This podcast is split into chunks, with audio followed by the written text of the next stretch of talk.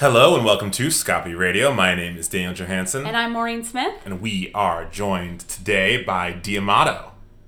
Hey y'all, how you doing? How are you?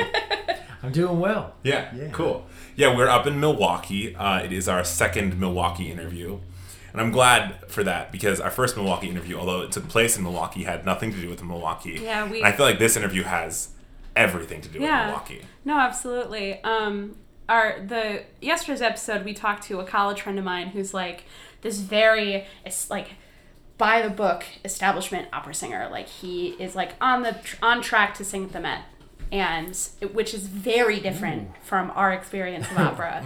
Like we're very much like grassroots, you know, very do it yourself, and he's like, oh yes, I'm off to Santa Fe to sing. I just uh, summered in Alaska. On a I yacht. awoke to the Northern Lights. um, no, but I'm, I'm glad to kind of get back to our roots and talking to local artists, which Yeah, Diamato. there's no Yeah. institution here. no, The institutions have failed me. Yeah, That's not true. Well, you have an upcoming album, right? yeah but Yeah. yeah, it's just saying like it's it's coming from within. Yeah. Uh, yeah, Well, I mean, that's what I love about I think the Midwest generally. It's something that I, I know I've, I say about Chicago, and I know I say about Milwaukee when we're here too. Is it's um there is just that like piss and vinegar to it. You know what I mean by that? Like a the whole lot like of piss, a lot of vinegar. yeah Um, Hopefully the ratio is, uh, you know, half and half. yeah, Yeah. Sometimes you get a little more piss. yeah, equal but- piss equal vinegar. Yeah, yeah, They have so we went to breakfast breakfast at River West Co-op this morning. We mentioned this before we started recording, and they have um, ginger infused vinegar, like a bottle of it, and then just like a which I. Uh, I've mentioned this on the show a few times, but I'm a big fan of Switchel, which I haven't had a chance to make in a really long time. You lived in in Minneapolis for a Yeah. spell, right? yeah. It's where we found out about Switchel. It's I this. don't know what this is. So you take ginger, you chop it up, and you make basically you make a tea out of it. But then you let it set, and then you add um, to cool it off, basically. And then you add uh, apple cider vinegar, and it's important that you get like unfiltered um, apple cider vinegar, with like bacteria floating in the bottom. right? Yeah. And lemon, and uh, you can do honey, or I do maple syrup. Um, and it's amazing for your stomach. You have a cup of that, and you will you will shit. Your shit, your gut bacteria will shit. Yeah. Yeah. Everybody's shit and everyone's happy. Yeah. Yeah. So anyway, I keep an eye out for like ginger related things now. To- because they sell Switchel. They sell. They don't call it Switchel. They call it drinking vinegar. Yeah, and um, they Braggs makes a, Braggs makes a, a bottle of it. Yeah. Anyway, um, Welcome to our show. We do tangents. yeah, Yeah. frequently. Um, so tell us about your upcoming project. Upcoming project, um, untitled right now. That'll present itself later. It's still uh, I'm still working on it. You know, it's kind of that that thing where the the clay is very wet. And Yeah. I'm just messing around with it, seeing what shape it's gonna be. But the upcoming album sounds nothing like my. Well, I don't want to say nothing, but just very different than my last album and very different than my current live show. Last album was very, uh, there was singing, but very hip hop heavy. I did all the production with the exception of a couple tracks, um, and then put the put instruments on top: guitar, bass, saxophones, and uh, yeah, definitely hip hop heavy, kind of expansive. Um, my live band now is like a twelve piece, um, four horns, cello, violin, and two singers. Robots. What just happening? happened? we just glitching. Oh, it is late. Hold on one second. Hello, everybody. Sorry about that. So, context. Just that you know, uh, we listened back to the last couple seconds of that, and it sounds like we're crazy, but I will say that the jokes made, killer. Because it was robots. It was entirely robots and entirely bangers. It was- yeah. Just- The whole time. So yeah, I, there was like some weird noises that happened, and then when it came back, there was like a five second delay, and so then we took us some a while and just kind of like said things into the microphone, and then heard them said back to us. Really, yeah, it was fun. It was very trippy. Yeah. tr- anyway, so uh, we uh, we're leaving off with you were talking about uh, The makeup how- of your upcoming- live show. Oh yeah, so the live band right now, four horns. That's alto sax, tenor sax, trombone, trumpet, cello, violin, two backup singers, drums, guitar, bass, and then I lead it. I play guitar on some songs, but uh, just vocals, and it's uh, super funky. Mm-hmm. Um, yeah, like a little bit of hip hop, but most just like this funky, like sweating, Yeah. dancing. Um, yeah, wild time. Yeah, would you? This always feels like a uh, a question that uh, real like current music journalists ask. Uh, what are your like major influences? Would you say? Um, major influences are like I'm very much into the funk music and that big band thing, like Cool. Parliament, Yeah, um, Prince, um, Sly and the Family Stone, and uh, yeah, like I'd say those are constant rotation. But I'm a big, I'm just I'm a singers. I right. Listen to singers Sam Cooke, Amy Winehouse, hmm um, that type of thing. I love Amy Winehouse. I unfortunately did not get into her until literally the summer that she died. Yeah, that's that's all right. It's never Yeah. too late to enjoy that music, No. but um, it's probably best that way. You didn't have to like go through the Exactly. episodes, the, you know, Yeah. watching that happen in real time. That's true. There were some. Yeah, there were some that I wasn't watching in real time, but I've like weirdly seen like undercuts of or low cuts of, vi- of videos of her. Well, and also I f- and I feel like a big part of the reason why I wasn't involved in her music when she was alive is that the media painted her very poorly. Horribly. Yeah. And she, she was not well, but oh no, of the course media not. they're gonna latch on to any little thing that they can just exploit and blow up. Right. It's just they're looking for news and they're looking for Exactly. wrecks. Yeah, and I um I would definitely not say that South Park is the place to go for all of my um, political commentary, but that one episode they did about Britney Spears Oh, Britney's was actually yeah was actually I think really clever in that like we do have this like we want to both uh, worship and destroy Yep. the um the people we and we will choose Follow. them. Right. Yeah, they're chosen, and we will use them until they self-destruct. yep I, I do get all of my uh, political viewpoints from South Park. So, Yeah.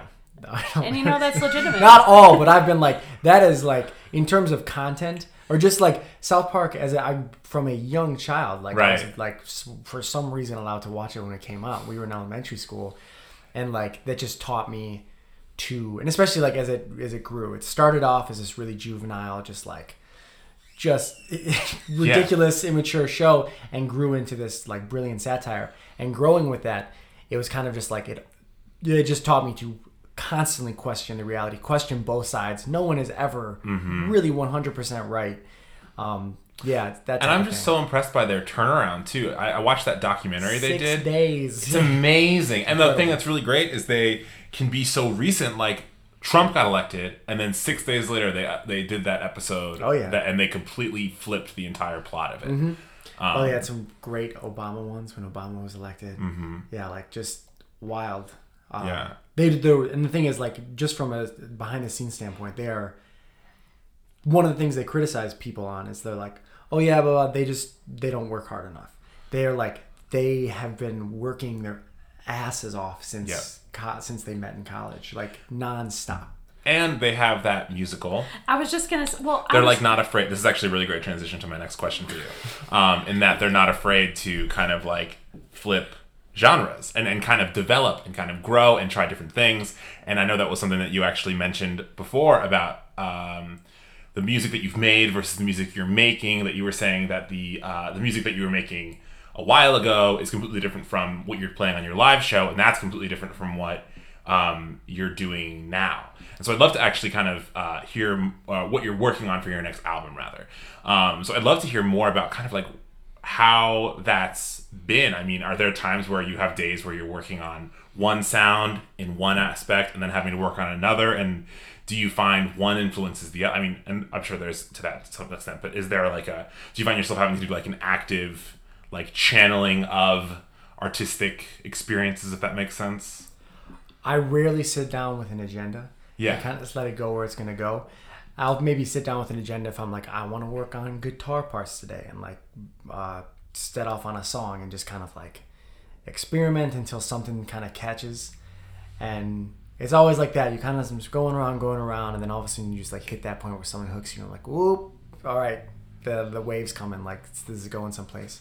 So, I think just I've really, I think it's been important to for my growth and for working on music to not try to pigeonhole things. Like Right. I always loved rapping, always have been writing songs and like singing and raps since I've been a child. But uh, I started playing instruments, started playing the saxophone and the guitar and the bass guitar. And when I was 15, I shattered my arm, and which prevented me from playing guitars or like from holding my arm in that position. So I didn't play any instruments from when I was like 15 to when I was 21. So I really just focused on rap in that time. I don't know, I just kind of fell into that. And then the world of music kind of exploded once I kind of started to pick up instruments again and like that started to change and um so I would become incredibly bored if I was just trying to do one thing. Yeah. I've realized.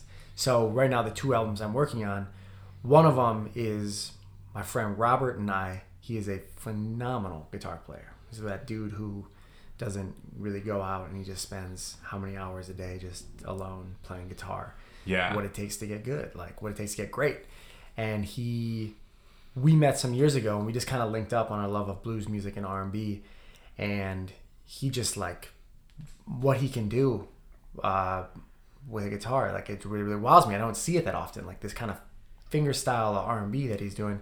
So we are working on an album of like our R and B tunes, writing it together, and it's just for me, it's just straight singing like some of it's very tender, very emotional, and we are working with uh, Dave Wake from the Milwaukee group De La Buena, amongst other. He's like uh, just kind of one of the a prominent musical figure in Milwaukee. So it is a dream. I've been more like he's older than us and been following him for years, and so we're working with him, and we're kind of constructing around these bare bones songs that Rob and I have made of these R and B uh, R and B tunes, and then the other album is me sitting in that room right over there just for hours just producing um, i got my keyboard and my laptop and producing these tracks to which then i'm writing you know guitar bass horn lines. And it's just uh, that mixture of synthetic and real instruments. And it's super funky. Um, uh, yeah like kind of funky mostly singing. Um just kind of like trippy stuff. Like it's kind of it's interesting where it's taking me because it is going into a, uh songs are all of a sudden becoming six minutes and i'm like no don't do that like no just let it go let it be what it's gonna be Yeah. um that type of deal That's actually uh, so. Another question I have is um, album making is really interesting to me because, and I'm I'm I worry that this is also going to be too much of a. I think I have. I, this is what makes me uh, potentially a good journalist. Is I like being like. This is the formula, you know, and so I, I, I know my questions tend to be that way. So here's my um, album making is interesting because there are so many like traditions. We've been making like as a society we've been making albums for so long. And so i'm interested in um from your perspective you know when you're like okay i want to take these ideas and turn them into like an album. Like does it start off with just like okay i've got one track that i know this is the sound of it and, and i'll build from there? Do you like do you know that you have multiple ideas? Like do you find yourself going like a concept route? Like how how do the uh, how do you when do you know like this is the path that i want to go down to that's going to lead to an album? Um constantly making music.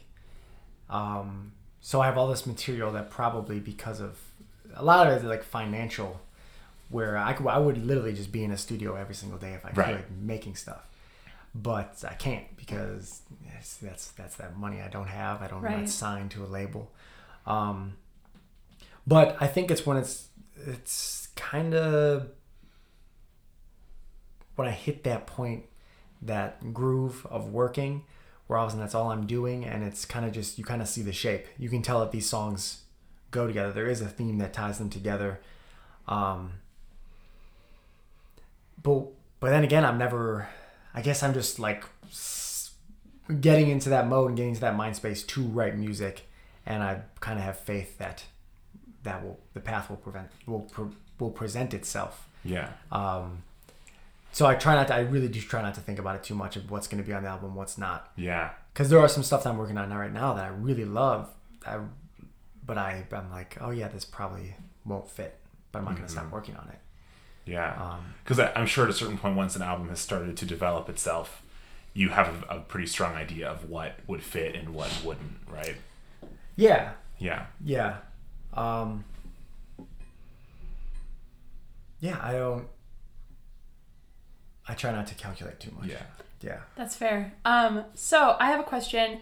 Um, you've been music making in Milwaukee for how many years now? Like, But first like performing band was when I was 16, like performing out.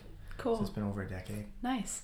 Um, I kind of want to talk about the Milwaukee musician, and we were before we were before we started recording, we were talking about the dynamic of River West, where we, you know, we just went to Colectivo and we ran into our friend Jordan, and you know, it was for us that was such a novelty because in Chicago, you go into any place and you seldom run into someone that you know just because there are so many people and it's it's so expansive but here specifically in river west you were saying that like it's hard not to run into someone and mm-hmm. Oh yeah.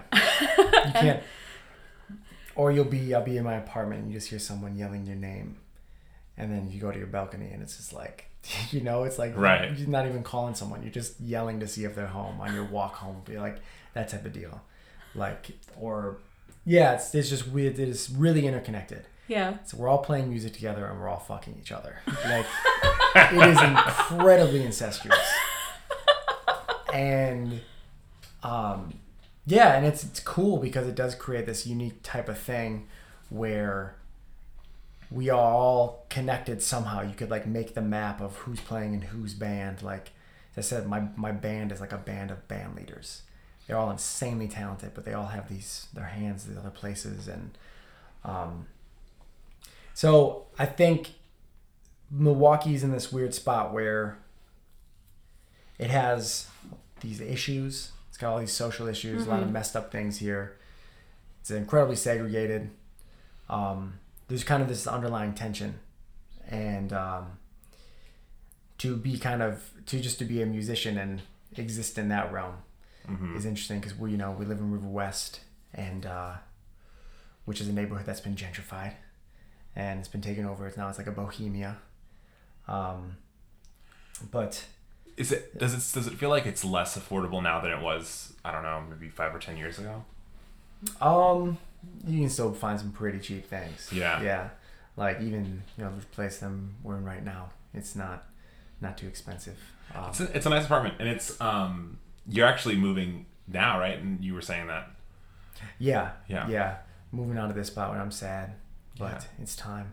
Um, but the Milwaukee thing, like it's, it's so it's a small city with all this tension, and but as kind of in the past five years, like the, the dome of aspiration has grown. Um, people were like kind of looking further than we have been, uh, or maybe there's just been more national international attention looking in at Milwaukee. Artists who are kind of reaching further, or at least their music is kind of breaking out of Milwaukee. And so rather than being just Milwaukee famous, you are now kind of a name, and that's you know help with the internet and whether you think that person, their music deserves that attention or not, it's happening, which is a cool thing. And um, so you've always people playing in all these different bands together or not together. And then, as we were talking about before, you have the institutions who will kind of pluck people, you know, kind of choose them and be like, okay, we're going to back you now. So you may be backed by some. Some may have your back, some may not. Hopefully, you get to a point where everyone will have your back. right Um, but yeah, it's kind of. I remember one day musing a few years ago, being like, "Man, it's so great to be out of high school and out of that." I'm like, "Wait, no, we're, we're just still in high school. This Yeah. is just this is high school. Like it's a popularity contest.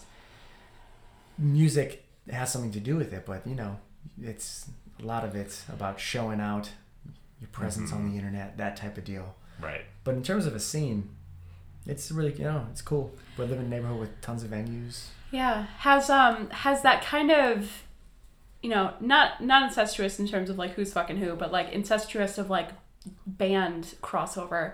Do you think that there is a there's the development of like a Milwaukee sound? Or is there I think I'm too close to the source. Yeah. yeah. I'm too close to the source, and I'm not good at listening to current music.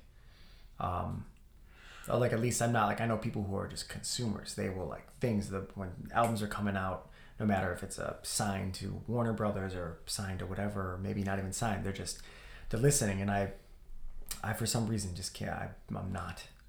I'm not much of a consumer. Well, I what I love about Milwaukee um, is that it has such a strong network for local talent.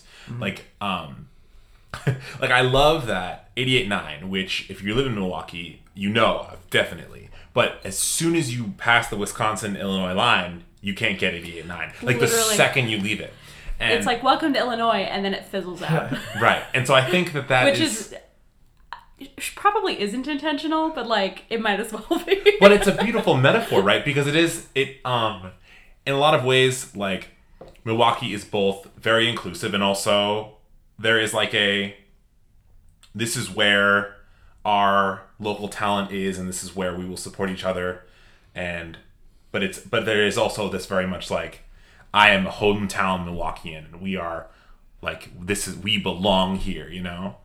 Um, which I think is I think is important to be able to kind of like build that culture. And I also because what I think it also can provide, and I think that there is some aspects in this in other cities too, but you see it a lot. It seems like in, in Milwaukee is that all of the people that are connected have like funny little stories about why that is. Like we were talking about this before we started recording, but you guys were talking about the time that you did. It's the Tina Fey rap, right? And you did it at your mom's house. Mm-hmm. Um, Yeah, Adam and I, er, sorry, Diamato and I have known each other since Adam this is a throwback to high school. Diamato, um, uh, have been friends since high school, and uh, we would always have parties in my mom's attic, and uh, that's where you would. It's not where you started rapping, but you would frequently rap there. Like Yeah. I remember you coming over once and being like, "This is something I'm working on." Like, you just Yeah. any thoughts and. I used to do that a lot back in the day. I don't do that much anymore, but yeah, I used to be like, You mean you don't go into my mom's attic and try? Oh, I still go in your mom's attic. Oh, I'm yeah, just not rapping as much. oh, that's fair. Got it. Yeah, yeah, yeah. it's a so we don't tell the story all the time, but Maureen's mom's attic is where we got one of these microphones and this audio mixer. Yeah. It was just there. Maureen's, Maureen's mom's attic is where I would just consistently get blackout drunk. and then these motherfuckers would just torment me in my sleep. Like I wouldn't wake up for anything until it got to the point where these like because we'd all crash in this attic, and it got to the point where I was like, y'all, okay, so yeah, I know last time y'all drew on my face with permanent sharpie, and uh, if y'all if this happens like again, like I'm telling you, this is no joke. I am not faking. Like I we will not. I we're not gonna do this. I'm not gonna hang out anymore if Yeah. like this happens again. And it was just like motherfucker like who are even younger than us. Yeah. Like It was like Ryan Stammer. Ryan Stammer and Alex and Who is crashing at your mom's house right He's now? He's currently crashing. He's, he's performing at Skylight, and he was like, he, he like texted me being like, "Do you think your mom would let me crash your place?" I'm like, "Yeah, but why not?" Mm-hmm. Um, Well, yeah, and then it's crazy, right? Because I was saying this. We've been in Milwaukee probably three times in the last two months over like two different two day periods, and I love that. Um, it's so important to 88.9 to have their local talent spotlighted because like they have that um the block party coming up right? And they every time i always hear and we'll have Diamato playing and they're it's really important to them that and um they play Sylvan Esso a ton and he's from Milwaukee. Like a lot of these Milwaukee talent is extremely important to what is this once So hour. beacon of Milwaukee talent yeah sorry go ahead So no, no, no. That's, so like this is the thing too is that like it's it's a classic. uh So for and this kind of comes with you know making art. You're like oh my art is worth something. I put so much into it and people should hear it or I should be back. You know I spent a lot of time like the like the song that 89 is playing in mine right now, I released a couple years ago. And when I tried to get on the radio then, and I wasn't as quote unquote popular or validated, they were like, no, it's just not, uh, it's just, we just don't think it's going to work out. Fast forward a year and a half, and all of a sudden it's like, oh yeah, we'll play this. And it's like, so there is, there's politics involved with anything. And so I think there's as with anything where there's politics involved in a hierarchy there's like bitterness or there's like feelings of de- deserving something. And so i feel incredibly fortunate. I just want to say like it's i've, I've been working incredibly hard. And so Yeah. for 89 to back me right now like is is uh is truly like uh it's truly so appreciated. Um yeah it's i my gripe with 89 has always been and so now they're starting a rate like with my gripe with 89 has always been why aren't you playing more milwaukee music all the time? Regardless of Yeah. whatever now they're starting i think it's only online but they are starting a purely milwaukee channel which is what they should be doing Yeah. like there Yeah. should be something and something that people can access where it is just milwaukee music all the time Mm-hmm. and so you got 91.7, which is fantastic. I was just there last night playing some saxophone with a group, uh, group Karen's. The guy John who plays trumpet in my group, it's his band, and he plays guitar and fronts that and sings in that. Um, so I was there playing sax, and 91.7 is great. It's a lot less, um, lot less rules there, but um, yeah, like it is it is fantastic that there are certain outlets that can put Milwaukee musicians on, which is necessary. Ultimately, we're trying to make careers Yeah. out of this. No, something about 91.7, I honestly, because I just come, my relationship with Milwaukee, with Milwaukee now that I live in Chicago is that I'm very much like, I'm in and out. Like I'll I'll occasionally post on Facebook that I'm here and I'll see people, but sometimes I just kind of like want to come here, escape, sit down, like sit by a tree and then go back. Um, and so I I forgot about 91.7. And something that I think is so cool as a classical musician, we don't have a classical radio station. We used to, but then the format changed because not many people were listening to it. Um, Oh yeah. but 91.7, they have a show um, on Sunday nights that purely plays experimental classical music. Yeah. Not like Vivaldi or like Tallis or, you know, something like that music.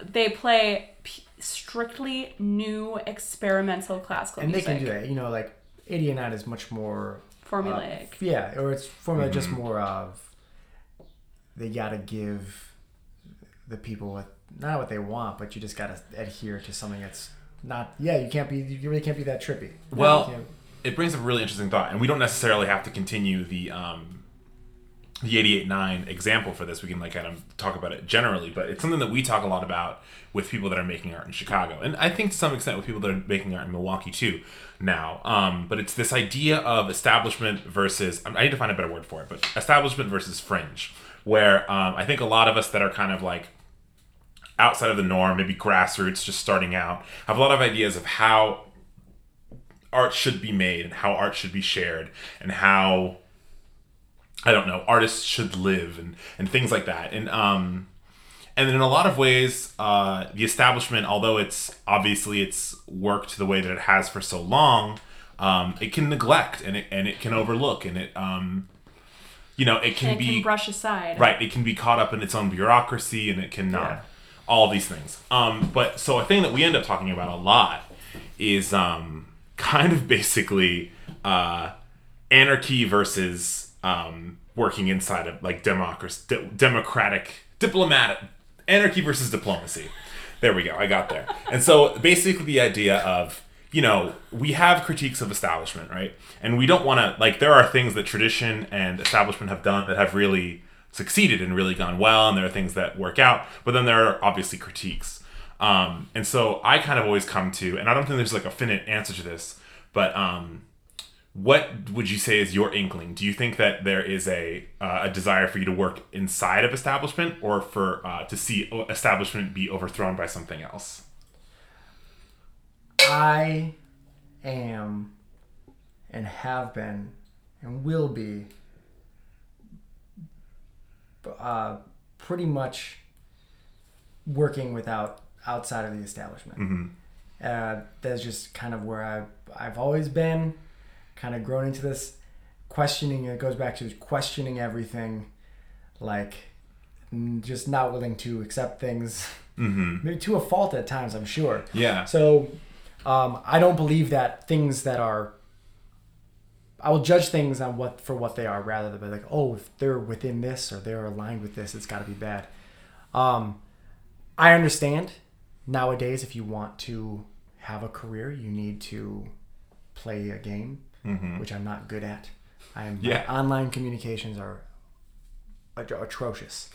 Posting, you know, you should be posting on Instagram and Facebook every day. I have gone months, and it is it is almost inex- it's inexcusable as I'm trying to do this like this music as a career, and it's been a problem, and I haven't been catching on. And I'll get good at it, and I'll post a few times, and then I'll I will disappear. I'm very good at disappearing, Yeah. um, but I go disappear to make music. Right. I don't disappear to watch Netflix. Um, I um, yeah, I once again incredibly I appreciate very much uh, the what the establishment has done and will continue to do for my music, but I'm not willing to compromise my vision. I want to be as uh, as frank, as dirty, Mm-hmm. as a Two Live Crew would say, as nasty as I want to be, Mhm. nasty as you want to be. Um, yeah, and it, it seems to be working out for me at this point. Yeah. I have a song on 88 now right now, and it's a censored version, but we really blatantly put like the censor beep over the whole phrase. But I say, you know, let's suck each other's dicks and lick each other's clits simultaneously while we hold hands. And they play that song, and they know it says that. It's like stuff like that. So I'm going to continue what I'm doing, make the best music that I can make, and uh, I will play the game. But I, at this point, I'm unwilling to compromise. That being I- said, oh, yeah. no one has offered me any money yet. I will sell out the first chance I get. I will take that money and I will run with it. So I will I'll make as much money as I can. It's just so I can permanently disappear and release records from an undisclosed location. Well, I I really appreciate your perspective, and um, take. I'm going to preface what I'm going to say next by saying that I am entirely an outsider and have like a tourist's perspective on River West. and that I, I love River West coming here, and I love, you know, I, River West Club is one of my favorite places in the world. I think I love the uh, the people that I've met that live Even here. Even though we ruined their day today. Yeah. we didn't we actually mention that at what we so we went to River West Co-op. They make vegan pancakes. I was gonna say your picture is up in there now. Like, Yeah. do not Yeah. serve these two. Of us just like a mouthful of pancakes. Right. I'm so sorry. We got there at eleven, which is the transition between breakfast and lunch. And if anybody's worked service industry, you That's know the- that it's a it's a You sacred. Don't fuck with that. I time. currently Yeah, work right. service and I walked in there and was like, please let me know if I'm being a monster, but I really want pancakes. Yeah.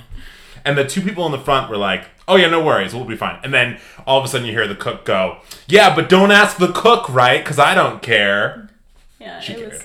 but she was, but she still made. Cared so much. She cared. She pretended like she didn't care, but she cared. She Yeah. fucking She cared. fucking cared so hard. She made the best pancakes, and I got the bis, the vegan biscuits and gravy, Mm-hmm. aces. Anyway, so that I think that is, that I think is a pretty thorough preface to where I'm going with this. I get a sense that River West. What's amazing about it is the things we've talked about is that there is this network. There is there is almost a anti-establishment establishment to some extent, and I, I think that maybe not establishment but community there is there is a unity thing happening and i think um a uh, a hard thing to turn away from the like societal establishment a hard reason a, a difficult reason to do that is because i think some people feel like they'll lose unity they'll lose community they'll lose the things they're connected to.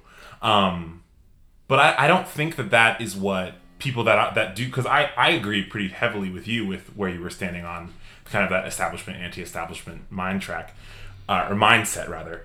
But I don't think that I think when we get into these conversations with people they don't they don't know that there is a there's an alternative you know um and I guess Like Ignore that phone. no, no, you're totally fine. It's a, it's been a we there was a moment where we had to stop the recording entirely for robots. So I mean like Yeah. noise party. Um, but It's because we're talking. bandmates hitting me up. Oh, you home? Can I get that money? Can I get that money you owe me? No, Doing I'm a- busy. I'm doing a podcast right now. I'm sorry. Finish no. Um, basically, I was just gonna say like, what do you do? You think that there is a what do you what question do you have for those kinds of people? People that are like establishment to the core and will not like and just wanna just wanna work their hardest within and and have complete and utter faith. I honestly don't. I don't. I'm not around. I can't speak. Yeah. I don't. I'm not around those people. And like we say, like establishment. So it's like yesterday I did a video. As I said, I did a video interview with 889. Let me just like interview stuff. Doing this right now. This is very like new to me. It really it kind of weirds me out. I'm like I want to get better at it, but it's like I'm not used to it. And so I did a video interview yesterday. And like I went to 889 and I was like, oh, this is weird. I'm nervous. Uh. But like so like in a we're talking like establishment people i was talking with this wonderful uh, dj amelinda who um, who works there.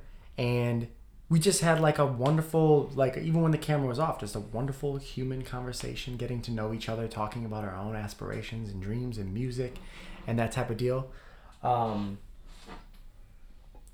the, these texts that are rolling in with side note give us our money before we take it to the streets. Swords and horses. Social media. This is all in caps just Yeah. so you know god so my lovely string players Yeah. beautiful beautiful beautiful uh, cellist and violinist but um so i honestly don't know like when you when we talk about like establishment there then there's the hierarchy of establishment like i'm Right. not around people in politics No. um, like I keep a small circle. Um, I'm very much wolf dog Gemini, where I do have this hankering within me to to be social and to give all the love that I can to the people that I encounter. But I'm also very closed off and would like to stay in and uh, maybe think too much. Um, so I yeah I don't know I don't know what, what when it comes to the establishment, it my thoughts on where I'm at right now and what I'm doing works for me. I Yeah. can't speak for anyone else, and um, I, w- I will say burn the White House down though. Just burn it down to the ground. Everyone in it. I think we can all agree on that. Like I think we can all formally agree on that. Yeah, so that's something where that's like right now where I'm just Where you're like wondering, where what I'm wondering is what the people who voted for him must be thinking right now. oh they're they're either gonna they know they fucked up and they're either going to admit it or they're too prideful to admit it. Mm-hmm. Mm-hmm. My thing is is like i think right now for at least for like the funk and the life force that it is and um i think it's a great it's a great time for that because out of this will there'll be no choice but to get as funky as we can be. Mm-hmm. It's just I think about the people who voted for Donald Trump, and it's like, okay, even if you know you fucked up, it's like you're not a like you're not a funky individual. Like there's no funk within you. Like there's the like you did the like politics already are not funky. Yeah. The way like presidential races are just not funky. The No. two party system is not funky. and you voting for Donald Trump is the least one of it is the least one of the least funky things you could ever do in like I'm gonna be so bold as to say today- it's, it's the anti-funk. the anti-funk. Yeah. We don't speak of the anti-funk in this No. house. Yeah, that's fair. We don't. Yeah, we don't. Um, it's um, yeah, I don't get it. I don't get it. hmm Um, I have a um, question to divert away from establishment. Mm-hmm. Um, so I know that as a as a musician, as an artist who I once lived here and I made art here and I, you know, tried to make this work. I know that a driving force for a lot of Milwaukee artists is trying to leave Milwaukee. Uh, if you talk to any Milwaukee artist, you'll be like, "Oh yeah," I'm, like inevitably the conversation will go to, "Yeah, I'm thinking of moving to Chicago like next year," or "Yeah, I think I'm moving to New York next year." Um, A lot of people I talk to, it's more like, I need to get the fuck out of this fucking city. I'm gonna go crate like it's Yeah. like that. Yeah. yeah. I've been there. Yeah. No, and so I'm wondering, do you think that that drive to get the fuck out of the city? Because a, a lot of, I, I think that a lot of where Daniel is coming from is just kind of the romantic, like, I spent three days here and, it, and the Yeah. people are Absolutely. so nice. No, entirely. Yeah, yeah, yeah. But, but there's a real feeling Oh, yeah. among artists in this community of like, I gotta get the fuck out of here. Most people want to get out. There's a cool thing though that, and I think it's the kiss of death.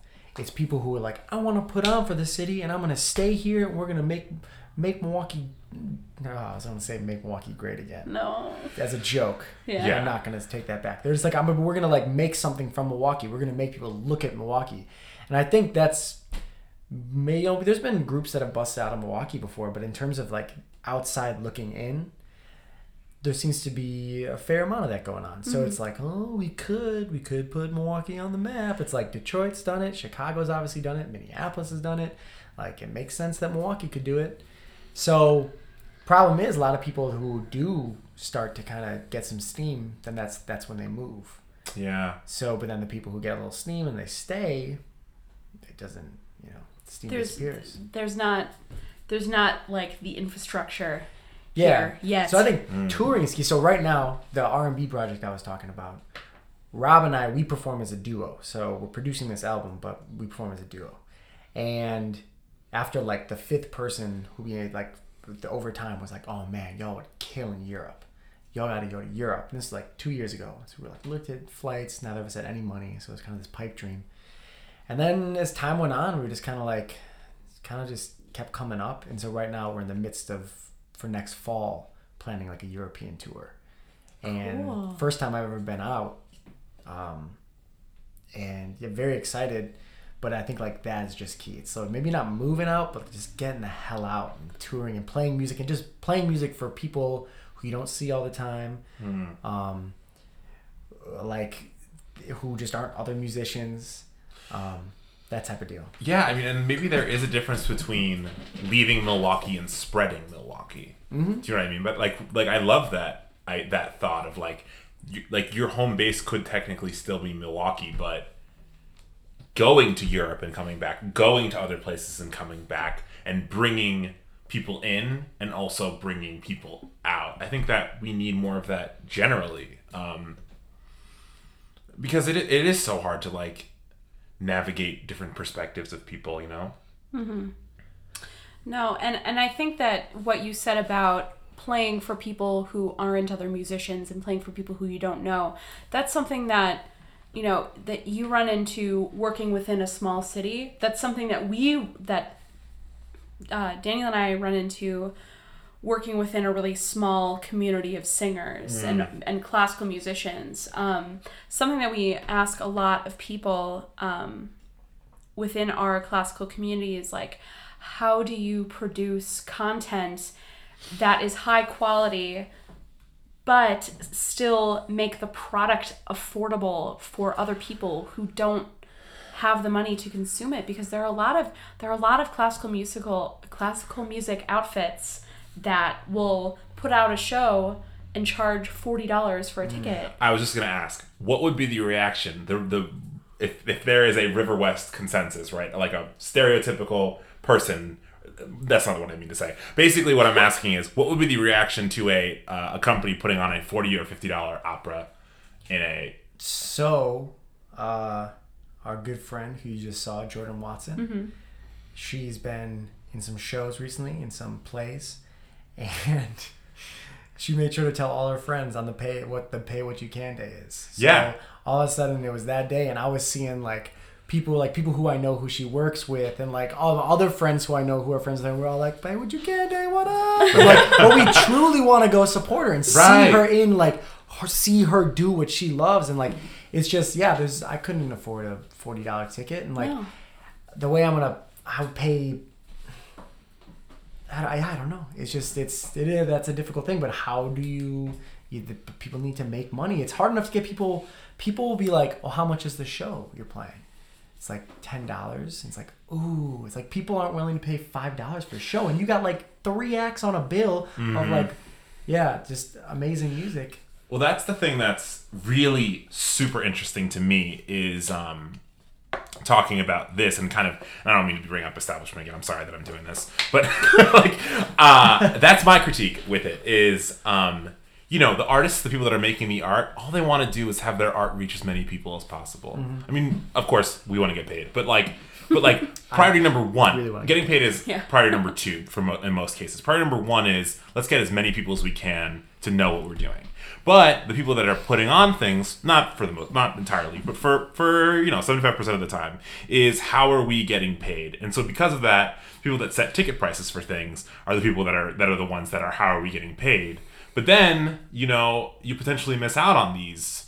Like that's fucking that's the dream is when you if you go to someone else's event on a pay what you can night and like that's there's the artistic community mm-hmm. and it's i think it's almost neglecting your roots and neglecting where you came from to not have that as an option. Something that um, Milwaukee Opera Theater does, um, which is like my favorite opera outfit in Milwaukee, um, they have a an artist network where if you've performed with um, if you've performed with Milwaukee Opera Theater before, they have an anonymous donor who will buy a night of tickets and say, or like not a night of tickets, but we'll buy like twenty tickets and say in you know make these tickets available for free for your artists. Wow. and then she'll she has like a set list of people that she just like emails saying like our ticket angel came in like you know if you're available please let me know. Let me know how many tickets you want and first come first serve for these tickets. That's and cool. and it's so cool because you know you are these companies still are getting you know butts and seats for the amount of money that they want.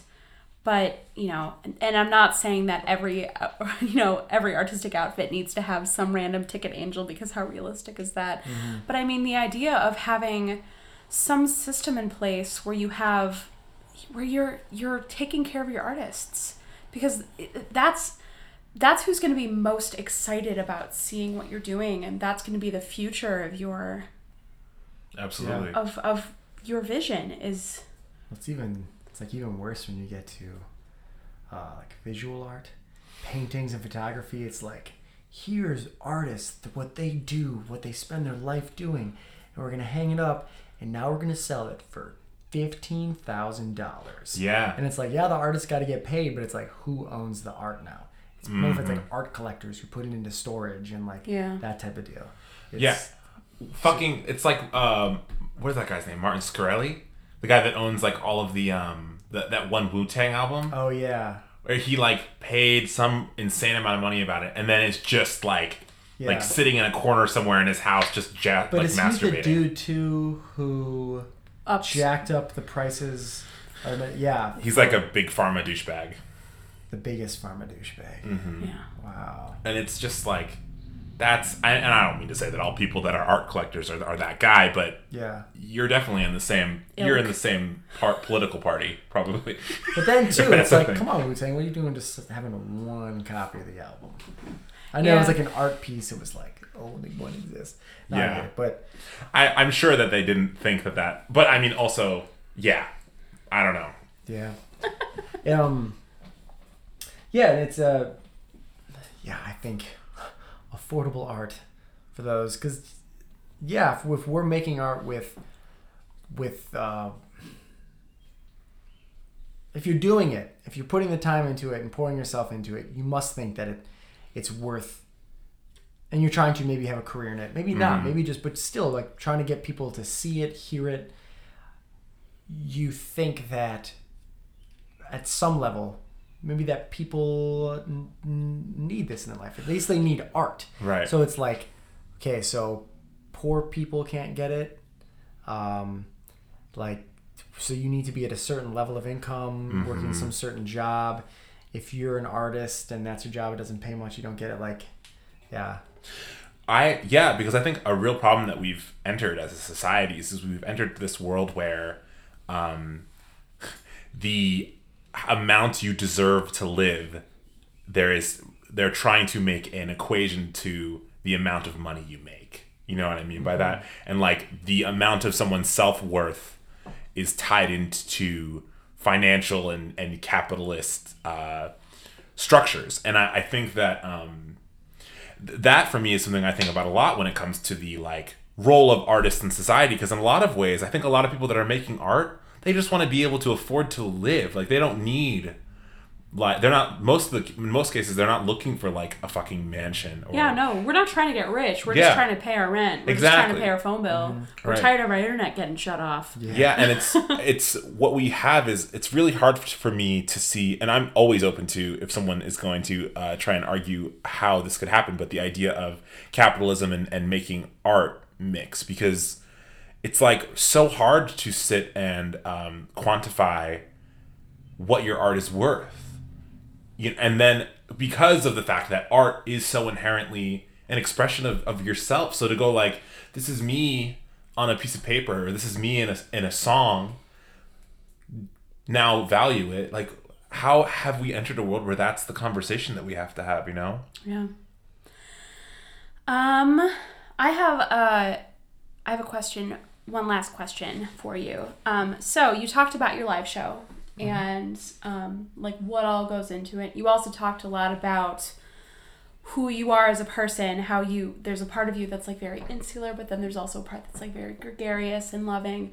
Um, your live show is just the most like the the most hyped up like out there version of yourself Oh, yeah. is that to I'm, I'm wondering is that a part of your everyday persona or is that like purely performance? Like is there any aspect of your day to day that it's not it's it's just a, it's such a different mode you know i'm never like unless i was you know maybe at a, at a dance party or at something like that but like i'm on stage and it is like i'll you know it just it's something switches in my brain where uh, the only thing i could do or the only thing that makes sense would be to absolutely put my body at risk to put on the best show possible um, I'm a pretty closed off person. I get around people, I can get uh, anxious quite easily.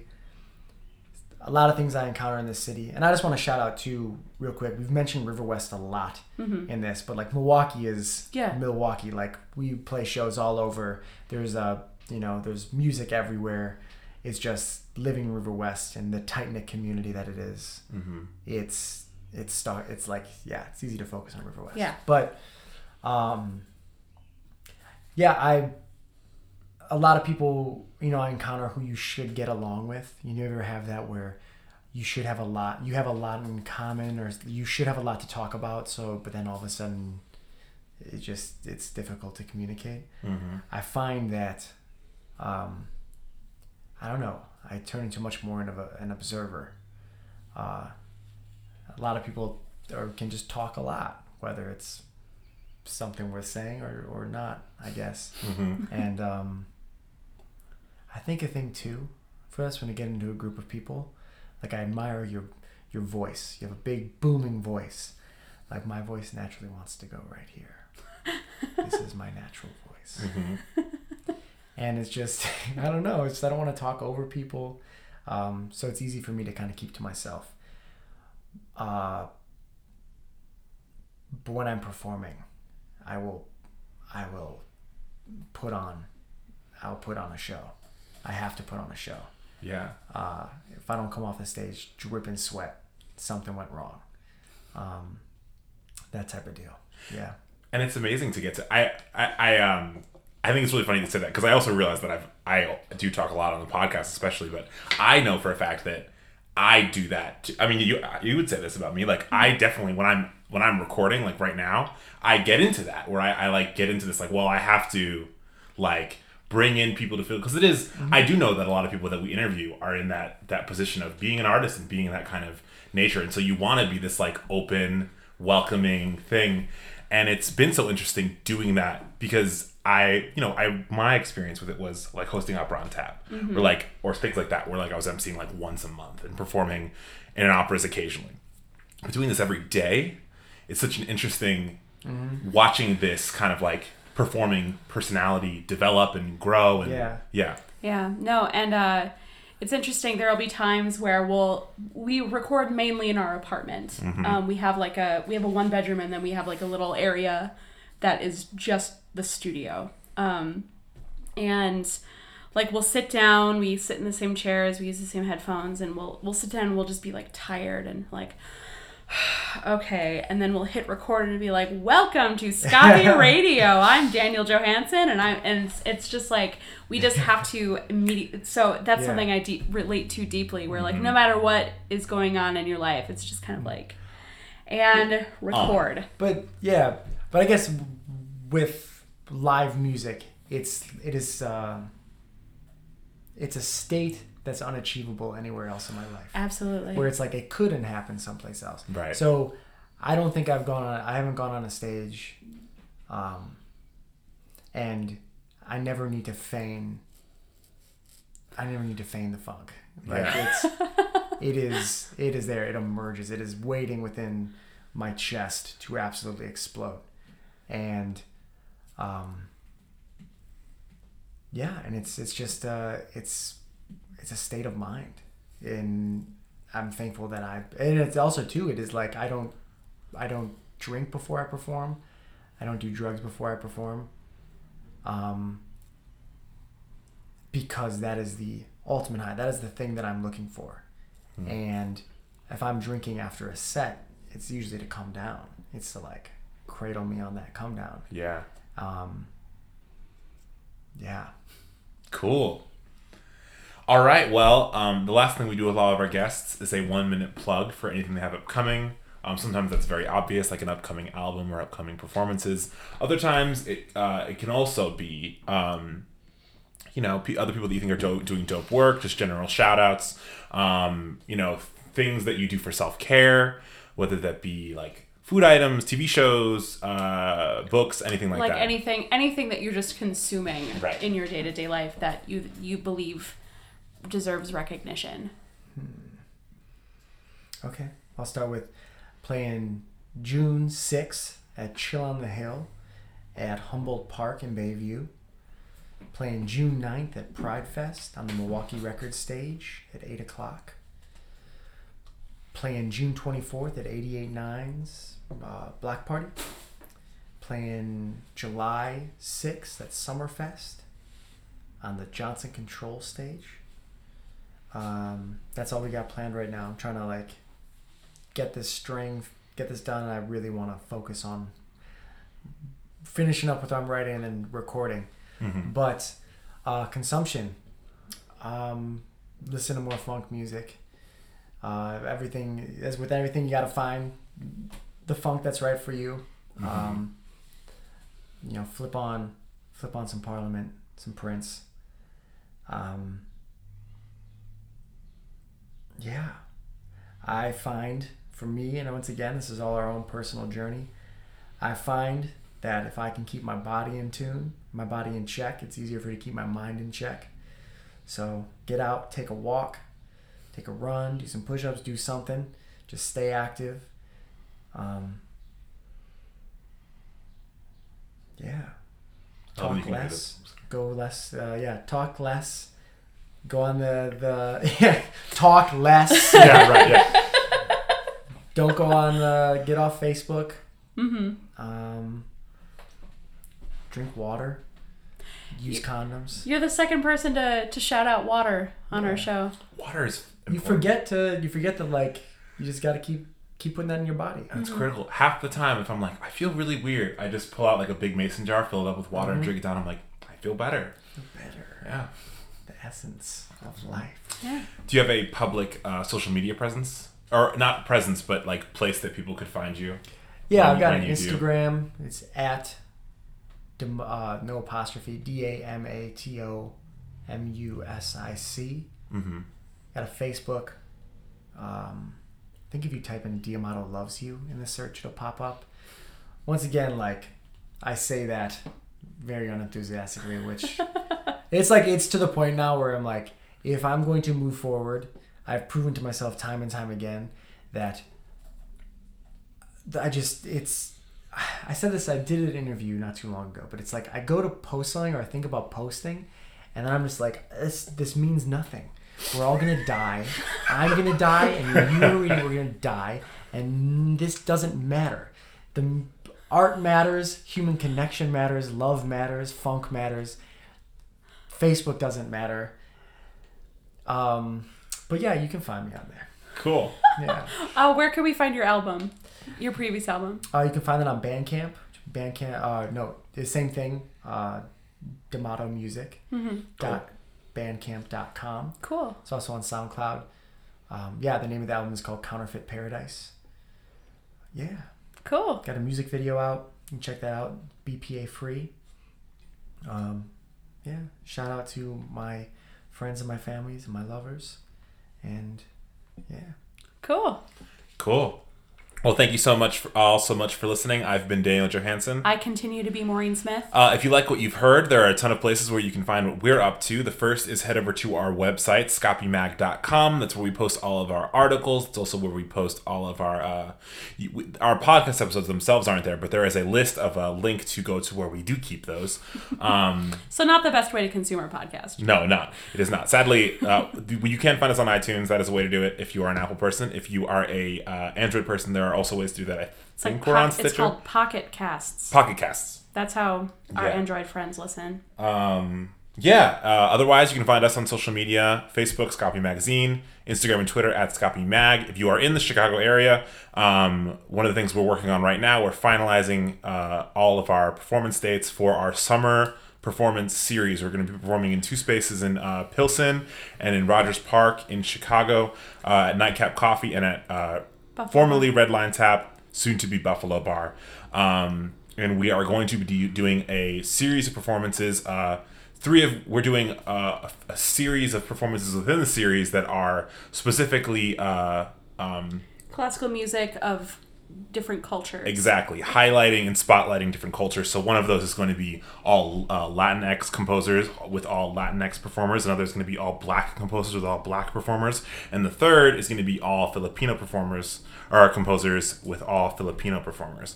And we're working on a fourth actually of all Korean composers That is all super not finalized. super not finalized. But I'm So I I, don't, care. even know why we brought it up. I, I did. I did. And we're also working on a 4th of July block party, which is super exciting. Uh, if you're interested in, uh, re- in performing for that, we still have a little bit of space. Um, we're generally gauging interest for uh, whether or not we want to keep it inside of Nightcap or if we want to try and like do permits Bring and, and kind of set up. street. Yep. So if that's something you'd be interested in, uh, we're we're looking. We want to know that we'll have enough. We people want to a really that. enthusiastic response if we're gonna like try to get a permit to close down the street. like Yeah. we want like I played a very unenthusiastic block party a few years ago. Mm-hmm. it seems like a bad move. Where it's like if this if this were inside, it would be packed, but it's Doesn't just look like so good outside. Exactly. Yeah, no, so like unless we get like ravenous like you know clawing of you know gnashing of teeth and clawing of hair, mm-hmm. like I we're it's gonna be inside. yeah. Um, The other big ticket is in our opening week. Uh, we're going to be doing Vivaldi's Four Seasons with, uh, at with a the complete string quartet, no harpsichord, but um, violin soloist uh, Olya uh, Prohorova, who is a fantastic violinist that I know from Roosevelt. Cool. Uh, and as always, I'm here to emphasize the importance of donations. As you heard, we have a lot going on and not a lot of money. so if you want to help us out, you can go to our, not a lot of money. yeah, if you want to go to our website, uh, scopymag.com, go to our About section. If you become a monthly subscriber, we will give you a shout out on the show. You will also have um, admission to anything we put on in our apartment, which is more than you would think. Um, and uh, You gotta say something like, if you subscribe, we won't steal your bike. we won't throw a brick through your window. Diamato said it. He We will- won't. Diamato will steal your bike if you don't. Subscribe. Yeah. um, if you do a one-time donation, uh, we will send you a handwritten thank you note um, because we love you. Uh, so yeah, give a little, give a lot, and if you can't give, then listen, participate, and share. yeah, thank you all so much for listening. Go out and make something. Yep. Truth.